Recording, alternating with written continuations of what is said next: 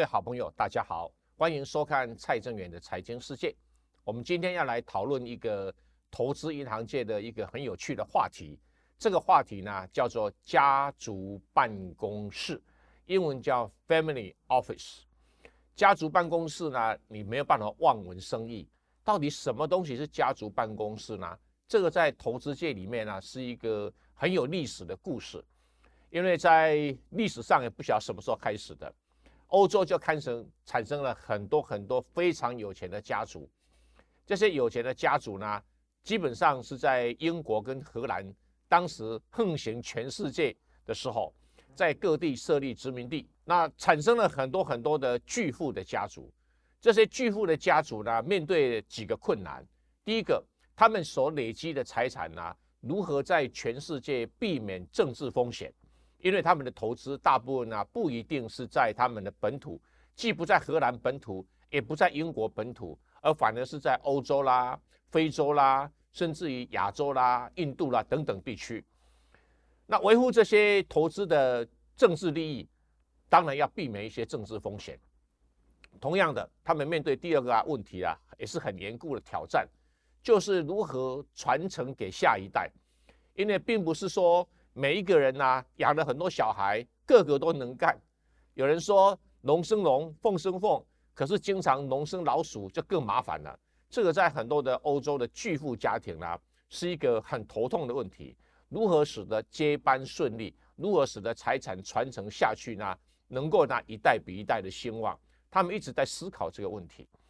那第三个呢，更重要的就是说，当财产传承的时候。从十九世纪开始，欧洲就兴起带有社会主义色彩的赋税政策，所以往往财产在传承的时候呢，要在税金上面付了很多很多的钱。就如同我们台湾的经营之神王永庆啊过世的时候，中华民国政府呢大概收了将近五百亿的税金，所以五百亿也许对这个王永庆呢不算是一个特别大的一个负担。但是也是一个不小的数字，何况对于很多的欧洲的这种豪门巨士呢，那克起税来的话会更严重，所以如何避税也是他们的重点。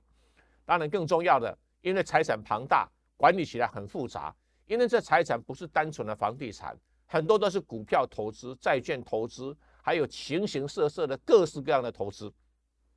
这投资如何管理呢？有时候会超乎呢一个人能力之外，所以。简单来讲来讲啊，它是一个很复杂的一个系统，甚至于到最后啊，这些巨士豪门还发现说，如何教育他们的下一代，如何管理他们的下一代呢，也是一个什么更重要的课题。就像中国历代皇朝呢，在这个所谓的下一代的教育上都很糟糕，所以经常产生了皇帝一个不如一个。那比较起来的话，在第二代的教育上面最成功的。在中国历史上，就是清朝，因为清朝的皇子呢会被要求读书啦、练身体啦，啊，还要早上一大早起来上课啦。这个模式基本上呢，竟然是在欧洲许多非常有钱的这种巨门豪豪门巨士里面呢，就发挥了功能。所以为了解决这些问题呢，他们就设立一种很形形色色的一个管理部门。这个管理部门用很复杂的结构建立起来，那因为结构很多，有人是用投资公司的模式，有人是一种经营总部的模式，那有人是用财务管理顾问公司的模式。不管什么样的模式，那大家都给它统称一个外号，叫做家族办公室。所以当出现这个家族办公室的时候呢，就表示这个国家已经是兴旺到一定的阶段，产生很多的富豪。这些富豪为了让这些财富呢具备了我刚才讲的那几种效果，就成立家族办公室。这个家族办公室呢，在产生的时候呢，虽然是在欧洲，但是后来美国呢，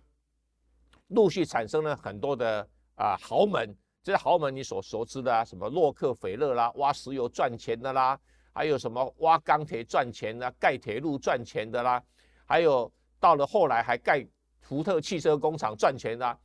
包括最近最近这一个时代里面，我们大家所熟知的戴尔电脑。戴尔电脑呢，它的创始人呢，也创立这个家族办公室，可能他儿子特别多吧，或者女儿也生了很多吧。那他们的想法很单纯，就是说如何使财产不要因为子女分家，最后造成财力分散，然后被各个击破，最后呢在历史上消失的无影无踪。所以他们都纷纷的成立各式样的管理单位，这种对于家族财产产生中央管理单位、中央管理部门的各种组织架构，就称之为家族办公室。那像我们台湾这种诶需要外资投资的国家呢，基本上也是在积极的争取家族办公室到台湾来设立，希望他们在台湾呢能够有比较重大的投资。这些家族办公室也因此呢，对很多国家来讲，就像财神爷一样啊，被各处所欢迎啊，希望说来设个分部啦等。那什么的家族办公室呢？一般来说啊，家族办公室的家族的财管理的财产啊，它大概是一亿美金起跳，一亿美金以下的大概就谈不上所谓的家族办公室了。然后每一年所要花费的管理的这个成本呢，大概至少在一百万美金起跳。所以如果没有到达这个规模的话，很少会被这个认为是家族办公室。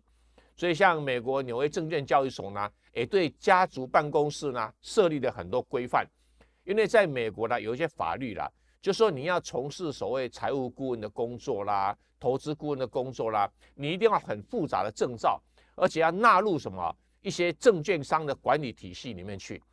但是呢，因为有家族办公室的存在。他又保保有一定的秘密，所以不可能什么事事公开。可是呢，美国又需要把这些家族办公室呢纳为他的投资体系，所以通常会给这些家族办公室呢，在会计法令上面，在投资法令上面，在证照方面呢，给予一定的豁免。因此呢，在家族办公室里面从事投资工作的人呢，会有几个特色，不是像我们外面的说一些私人银行啦，很有钱的财富管理啦。你去那边的时候，比如你找花旗银行或者找哪一家银行呢？他通常跟你推销很多很多的产品。这些负责家族办公室管理的人员呢，不没有产品可以卖，他是主动的帮这个家族到外面去找其他人的产品。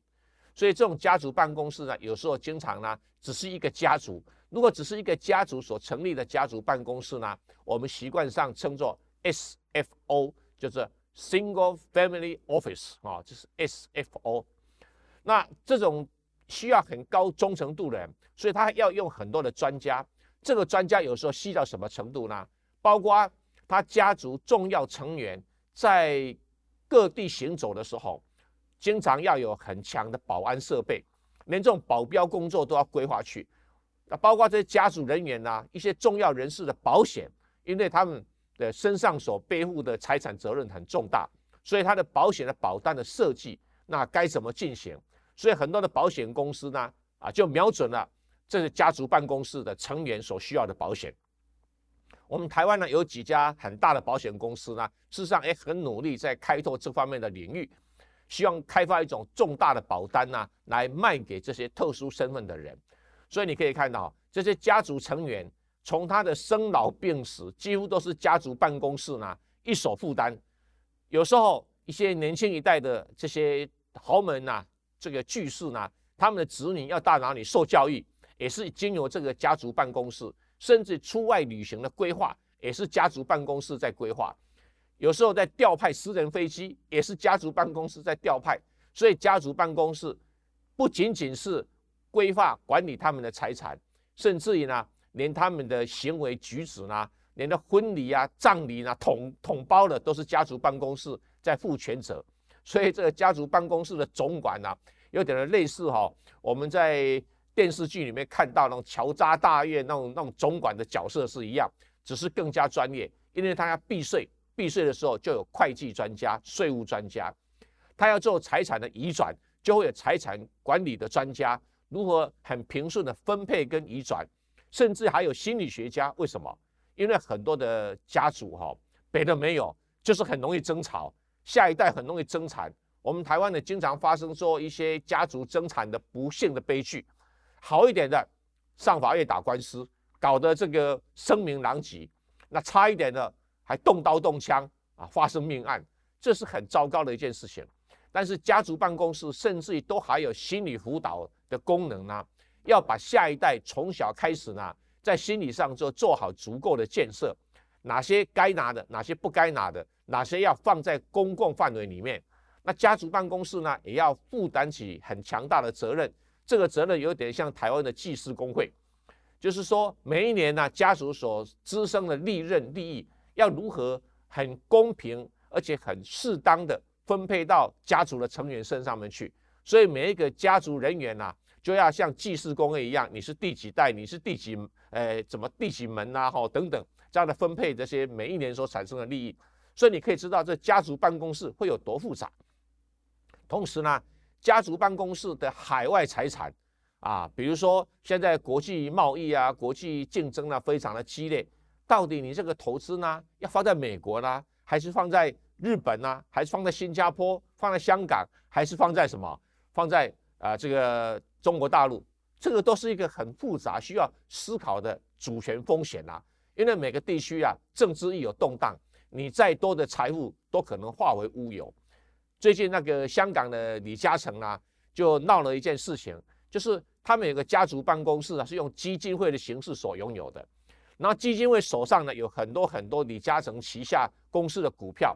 现在呢是动用旗下公司的资金来买回旗下公司的股票，然后让基金会握有很多很多的现金。所以香港人就有一个传言说，是不是李嘉诚要跑了？这可能性不排除了。因为李嘉诚比基本上呢是比较亲英国的，所以他财产呢有一段时间呢已经把中国大陆所有的房地产卖的差不多了，然后这个钱拿到哪里去呢？拿到去投资在英国的很多的基础建设上面去。所以李嘉诚会有这样的想法，就认为他的钱摆在英国或摆在欧洲呢是比较顺当的。只是他天算不如人算，他财产摆到英国去了以后，发生英国的脱欧的现象。那脱欧呢，对英国的这豪门巨势是造成重大的伤害，所以呢，李嘉诚前段时间呢，诶，默默的把从英国的资产呢挪到欧洲，跟挪到世界上其他的各地去，啊，那最近他又要把香港的财产移走，这个就是一个标准的家族办公室在运作的时候，面对政治风险会考虑自己的政治立场，或者自己呢在政治风险当中呢，什么时候是最有利的位置。就是一个很有趣的一个例子。同时间呢，美国很多的家族办公室呢运作的非常的成功。比如说你到美国去看啊，会看到有一个洛克菲勒的这个呃大楼，或者洛克菲勒中心，那个就是洛克菲勒集团早期盖的。附近很多很多的土地也是洛克菲勒开发出来的。所以纽约跟洛克菲勒是可以说形影不离，无法切割的。但是洛克菲勒很善于做什么慈善工作。他把很多钱呢捐给了教会，把很多钱捐给了慈善机构，也把很多的钱呢捐给哥伦比亚大学，所以哥伦比亚大学就成为纽约的差不多前三大地主吧。那这些慈善工作谁来做呢？也是家族办公室在做。所以如何做慈善工作？当你这小钱的时候容易做，也不需要花太多脑筋；当你有大钱的时候，就要花点心思。但是如果你钱像这个洛克菲勒那么多的时候，你在做这种慈善工作呢，你一定会有个长期的规划，啊，举个例子，微软的创办者呢，比尔盖茨呢，他成立了一个啊，比尔什么盖茨的一个基金会，然后因为做的非慈善工作做得非常好，这一次的疫苗开发呢，新冠肺炎疫苗开发呢，癌症的疫苗的开发呢，他们都花了很多很多的力气，也被世界上所赞赏，这是一个家族办公室处理慈善工作的一个典范。做到好到什么程度呢？巴菲特也很有钱啊，可是巴菲特自己知道，他自己也好，他的子女也好，要做慈善工作这一块啊，实在是不行，所以他就签了约，把他未来身后大部分的财产也要交给比尔盖茨基金会啦去经营。所以你可以看得到，这种家族办公室，一方面呢是慈善机构的最高管理单位，二方面呢是财富管理的机构，三方面呢。也是一个什么避税啦，哦，教养子女的一个很有趣的一个单位。所以家族办公室，呃，用我们台湾呐早期所看到的电视剧里面呐，就有点像那种啊那种大地主的那种豪门一样子。哦，我们台湾早期的都有那个什么施工错啦，哦，等在收地租，那里面会有所谓的呃总管呐，或者是所谓的师爷啊等等。但是在美国、欧洲所发展出来的家族办公室呢，最近到亚洲来也非常盛行，包括在日本、包括在印尼、东南亚，甚至于中国大陆经济崛起以后，很多的中国的富豪也纷纷考虑如何设立家族办公室，让他的财产呢不至于啊在传承的过程里面呢，让先人的努力跟血汗啊毁之于一旦。所以为什么家族办公室呢，在亚洲也风起云涌？这跟亚洲这一段时间的经济发展是有关系的啊。比如说非常有钱的这个马云，他是还年轻啦，年纪再大一点，他可能要考虑一下哦，设立家族办公室的问题。比如说我们台湾的郭台铭也非常有钱，那他的儿子好像也没有来接他公司的班。那未来的股票，当然公司可以委托给经营专业经营呃专业经理人去经营。但是要处理专业经理的问题，也是一门学问，就可能不是这个家族成员有能力去处理的。其实当董事，董事会怎么开啊，也不一定那么专长。即使当大股东，怎么选董事，也是一门学问。所以这些家族办公室的成立呢，就变成是当务之急。那台湾如此，大陆也是一样，韩国、那个日本更是如此。韩国就是因为家族办公室运作没有没有很成熟。所以才出现三星集团啊，或者现代集团啊几个第二代哈，经营起来面临的种种险境。那这个险境呢，在过去呢，像欧洲为什么都能够避免？因为一开始的决策就经过家族办公室的运作，所以家族办公室某种程度来讲，就是一个家族的政治局，或者是一个家族的中常会。当然，我们乐见台湾经济发展成功以后，这些有钱人啊，不要只花钱在买那什么珠宝啊，做那些没有意义的那些什么玩的女明星啦。最好也成立家族办公室，好好把下一代管一管。今天我们谈的是家族办公室的议题。谢谢收看蔡正元的财经世界，请订阅品观点，开启小铃铛。谢谢您。